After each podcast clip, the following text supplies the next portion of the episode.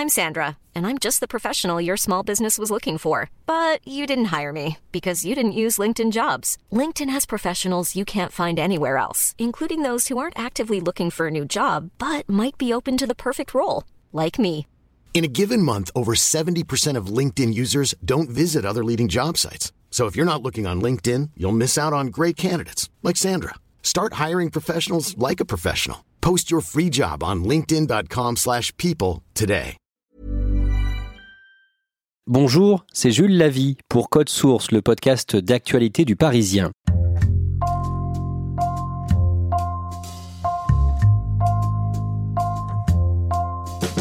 Dans la cour de récréation, il était le souffre-douleur de ses camarades parce qu'il ne savait pas qui était son père. Parti de rien, Patrick Sébastien a réussi une belle carrière à la télévision. Remercié par France 2, on le verra sur TF1 cette année à l'occasion du réveillon du Nouvel An. À la fois populaire et considéré comme un bof par une partie du public, Patrick Sébastien a une vie peu commune que nous raconte Michael Zoltobroda, reporter média au Parisien.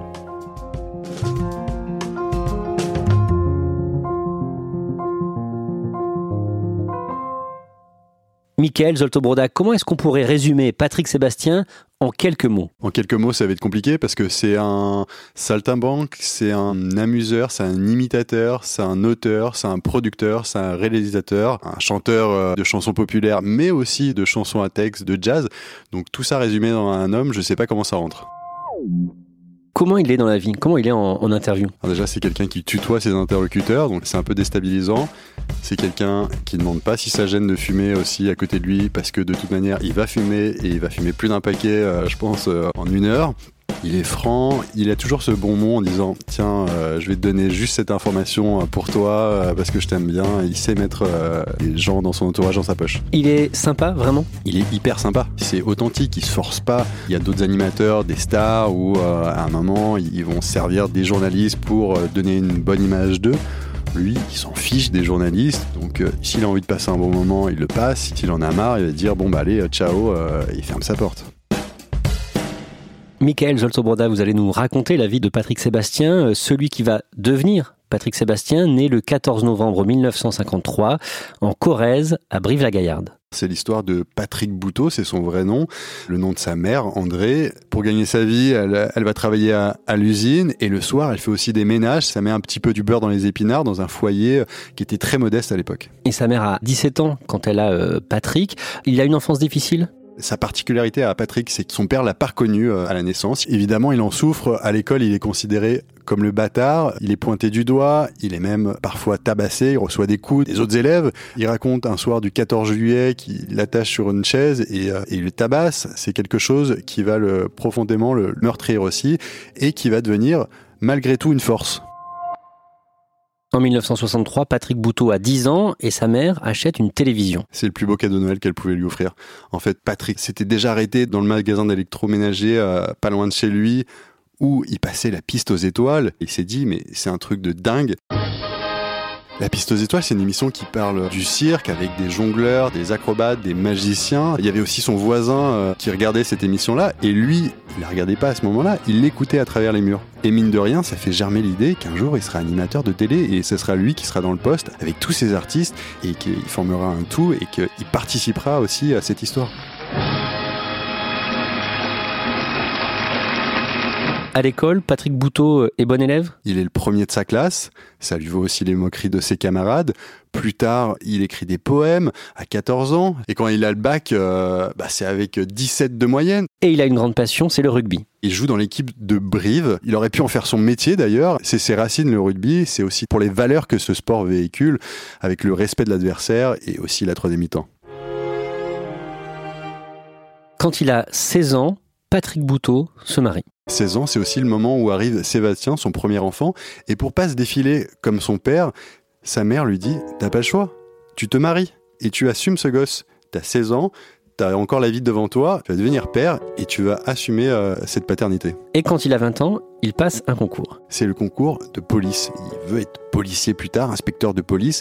Il a une fibre pour les faits divers. Coup de bol ou manque de chance, en tout cas, il le rate d'un point. Ça va l'aider à avoir d'autres aspirations. En septembre 1974, après cet échec, Patrick Bouteau quitte Brive-la-Gaillarde et monte à Paris. Il monte à Paris avec une valise. Dedans, il y a 600 francs de l'époque et des boîtes de conserve que lui a préparé sa mère. C'est tout. Il sait pas vraiment ce qu'il veut faire, mais sa première idée, c'est de faire le tour des cabarets parce qu'il a développé des dons d'imitateur. Il imite très bien Brel, il imite Brassens, Louis de Funès aussi, et il veut en faire son métier il va faire le tour de tous les cabarets, il se prend beaucoup de refus, il n'est pas connu, il sort de nulle part, il n'est pas coopté, il n'est pas fils d'eux, c'est compliqué pour lui. Et puis, il se souvient qu'il a gardé le numéro d'une amie à lui qui a plutôt réussi, une actrice qui va l'aider un petit peu à aller dans ses soirées euh, parisiennes, à rencontrer du monde, et une porte s'ouvre.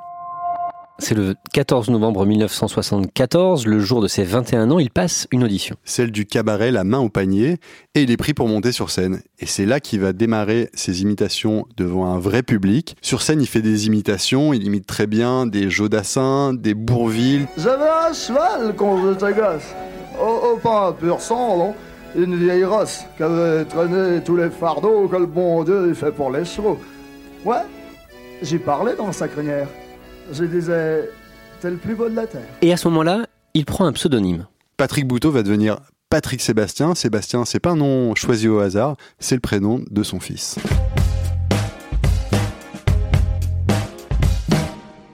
En 1975, Patrick Sébastien n'a que 22 ans et pourtant il signe des collaborations prestigieuses. Il va présenter euh, le spectacle d'Annie Cordy euh, à l'Olympia. Il va aussi faire les premières parties de Michel Sardou, de Serge Lama, de Mireille Mathieu ou encore euh, du Gaufret. Il tourne avec les plus grands. Et à ce moment-là, il va commencer à faire de la télévision. D'abord en tant qu'invité, il est reçu sur le plateau de Guy Lux, sur le plateau de Mariki et Gilbert Carpentier, même de Drucker. Et deux ans plus tard, il va avoir son émission à lui, il va présenter le grand concours de la chanson française, c'est un peu euh, l'ancêtre des sélections pour l'Eurovision. C'est grâce à cette émission qu'il va faire la rencontre de la chanteuse Marie Myriam, qui va remporter le concours de l'Eurovision en 1977. Ils vont se fiancer, ils vont vivre quatre ans ensemble, ils vont vivre une grande histoire euh, d'amour pendant cette période un petit peu enchantée. À ce moment-là, comment est Patrick Sébastien? C'est un gros bosseur, mais c'est aussi un gros fêtard. Il boit beaucoup, jusqu'à un litre et demi euh, de whisky par jour. Il fume aussi euh, des quantités astronomiques de cigarettes. Il s'arrête jamais. C'est à cette époque qu'il devient père pour la seconde fois, euh, papa d'Olivier en 1980. Patrick Sébastien est un amuseur public, mais dès le début de sa carrière, il écrit également. C'est cette période-là aussi, il a beaucoup d'inspiration et il a une plume, Patrick Sébastien. Il écrit euh, sur sa vie, sur ses envies et il écrit aussi euh, des chansons à côté. Et c'est des moments un petit peu à part pour lui, loin du tumulte parisien où il se concentre sur ce qu'il est et sur des réflexions de la vie. Et à partir de 1984, Patrick Sébastien va animer régulièrement des émissions sur TF1. C'est la période où il explose. Il va présenter Carnaval, Sébastien C'est fou. C'est des émissions où il mélange des imitations, des déguisements avec euh, des anonymes, des stars. Et puis plus tard, il y a le grand bluff où aussi il prend le, visage d'autres personnalités, où il va tendre des surprises à ses proches, à d'autres animateurs de la chaîne. C'est un carton, 17,5 millions de téléspectateurs, 74% d'audience. C'est un score qui fait euh, rêver tout le monde et ça reste le record hors foot. Au milieu des années 80, euh, c'est à ce moment-là qu'il décide d'arrêter l'alcool. Il arrête le jour de ses 32 ans, il dit stop. Un jour pendant un de ses voyages en Polynésie, grosse soirée, grosse fête, alcoolisé. Il monte dans une voiture, il se retrouve dans la mer avec cette voiture, il se rend compte qu'il peut plus continuer comme ça, et il fait le pari, pendant deux ans, je ne vais plus boire une seule goutte d'alcool. Et finalement, ça dure depuis beaucoup plus que ça. Alors, il tient deux ans sans boire une goutte d'alcool. L'anniversaire des deux ans de son sevrage, il recommence à, boire un petit peu un verre de temps en temps de vin rouge, mais c'est juste pour apprécier, juste pour déguster, et plus aucune cuite depuis cet âge-là. À ce moment-là, il anime des spectacles partout en France et à l'été 1990, Patrick Sébastien euh, anime un gala dans le sud du pays, en Camargue, au Gros du Roi, comme il en fait des dizaines chaque année. Mais ce soir-là, sa vie va basculer. Quelques heures avant de monter sur scène, il apprend la mort de son fils Sébastien à 19 ans, tué en moto, un accident de la route. Et il est effondré. Qu'est-ce qu'il fait? Son premier réflexe, c'est de se dire je peux pas y arriver, je peux pas monter sur scène dans ces conditions-là. Et il appelle son ami Carlos, qui lui dit écoute, Patrick, monte sur scène, fais-le pour le public et tu vas recevoir cet amour du public. Et au final, il le raconte très bien, Patrick Sébastien. C'est de fait d'être remonté sur scène qu'il a sauvé. Sans cet élan, sans le fait qu'il soit remonté tout de suite euh, en piste, sans ça, il aurait pu tout lâcher. Après la mort de son fils, Patrick Sébastien reçoit un coup de téléphone de Jacques Chirac. C'est quelqu'un avec qui il a des échanges, il se tutoie, c'est même des très bons amis, et il lui dit Patrick, t'as ton chagrin, tu pourras rien y faire, ton fils, il ne souffre pas, alors ne souffre pas à sa place, bats-toi et fais-nous rêver, fais rêver des millions de gens comme tu sais le faire. Il se jette à corps perdu dans le travail, dans la gaudriole, dans les galas, dans l'écriture. Il écrira une trentaine de livres, de pièces de théâtre, de chansons, chansons à texte. Il multiplie les projets. Dans les années qui suivent, Patrick Sébastien est l'animateur star de TF1, mais il quitte la première chaîne en 1996. À ce moment-là, il se dit j'arrête la télé, je veux plus faire d'animation. Ça dure quelques semaines. Il est très vite embauché euh, par France 2 et deux ans plus tard, ça donne le plus grand cabaret du monde et plus de 20 ans de succès. Ça va vous étonner, ça va vous rester dans la tête assez longtemps parce que ce que fait le monsieur au départ, n'essayez pas chez vous parce qu'à mon avis, vous n'y arriverez pas. Il s'appelle Louis Dalton, il vient d'Argentine et c'est sacrément balèze qu'il va vous faire. Allez le plus grand cabaret du monde, c'est la piste aux étoiles 2.0 avec des jongleurs, des magiciens, des acrobates, des imitateurs. C'est un petit peu son cirque à lui qui regroupe sur un plateau de télévision. C'est aussi une période où il écrit beaucoup de chansons. des chansons qu'il aime chanter euh, dans ses émissions. Il y a le petit bonhomme en mousse, il y a les serviettes et euh, plus récemment les sardines.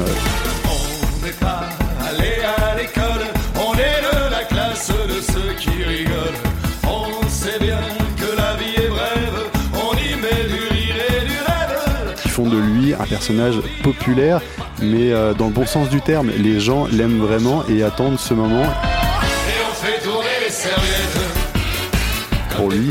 Ce moment-là, chanter sur scène ses chansons, c'est jouissif.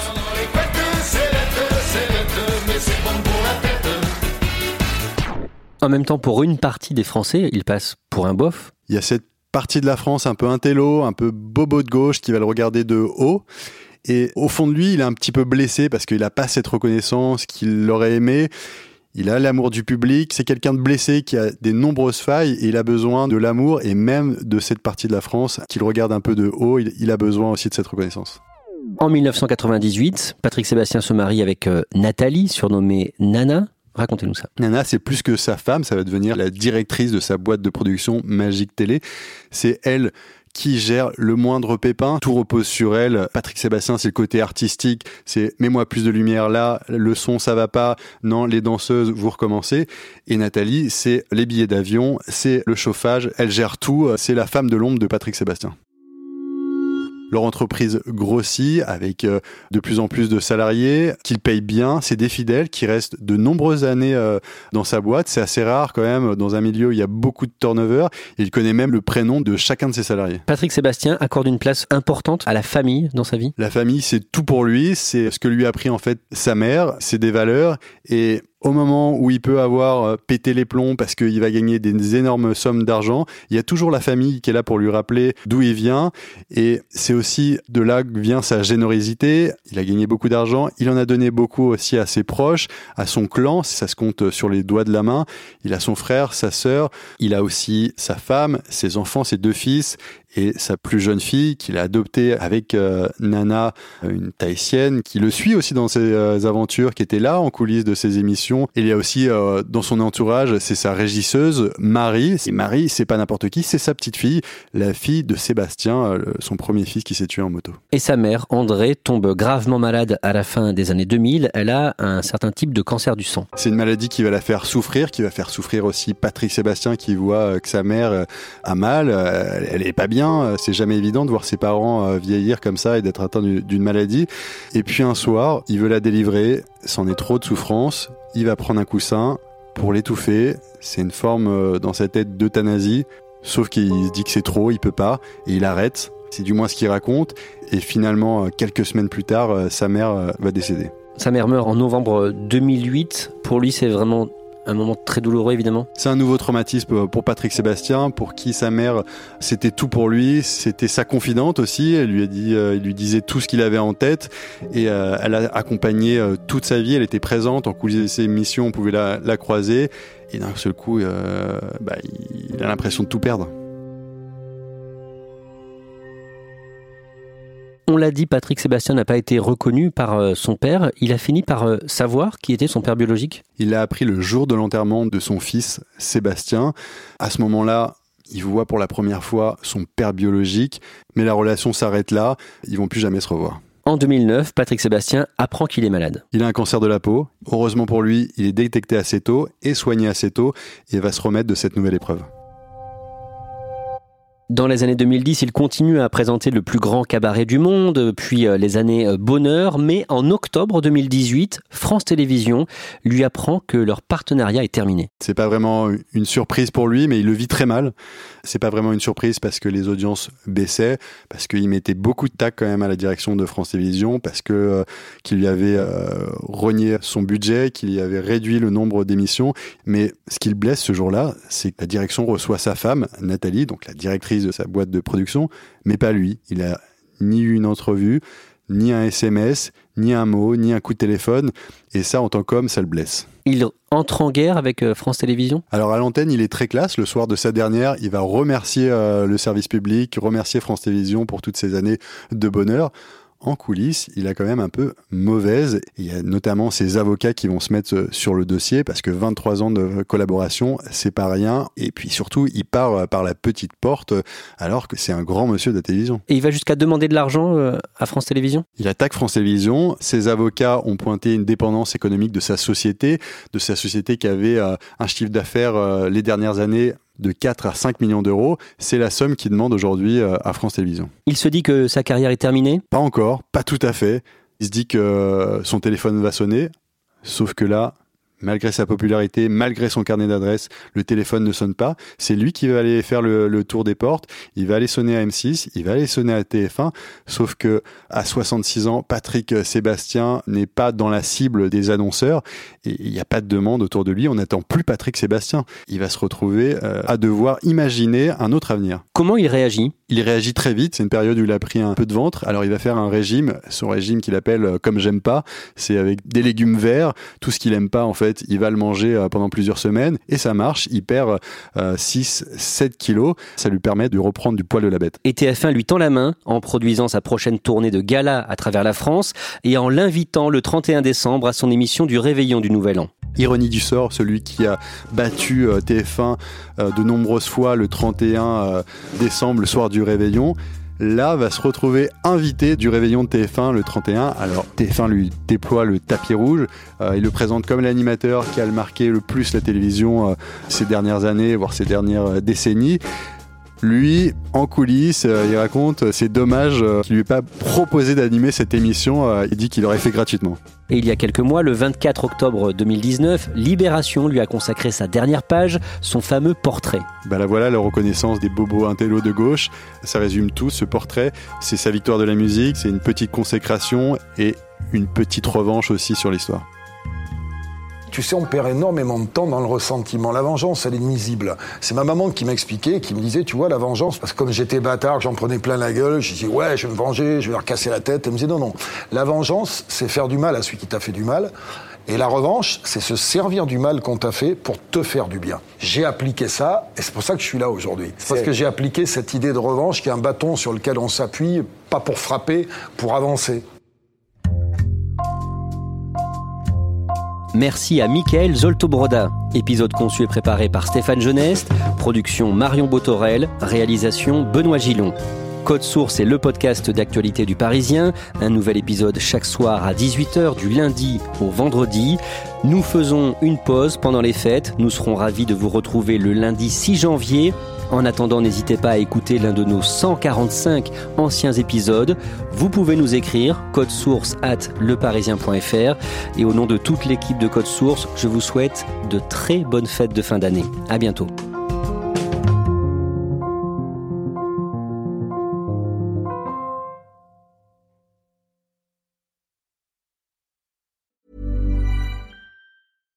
Hey, it's Paige DeSorbo from Giggly Squad. High quality fashion without the price tag. Say hello to Quince. I'm snagging high-end essentials like cozy cashmere sweaters, sleek leather jackets, fine jewelry, and so much more. With Quince being 50 to 80% less than similar brands And they partner with factories that prioritize safe, ethical, and responsible manufacturing. I love that. Luxury quality within reach. Go to quince.com slash style to get free shipping and 365 day returns on your next order. Quince.com slash style.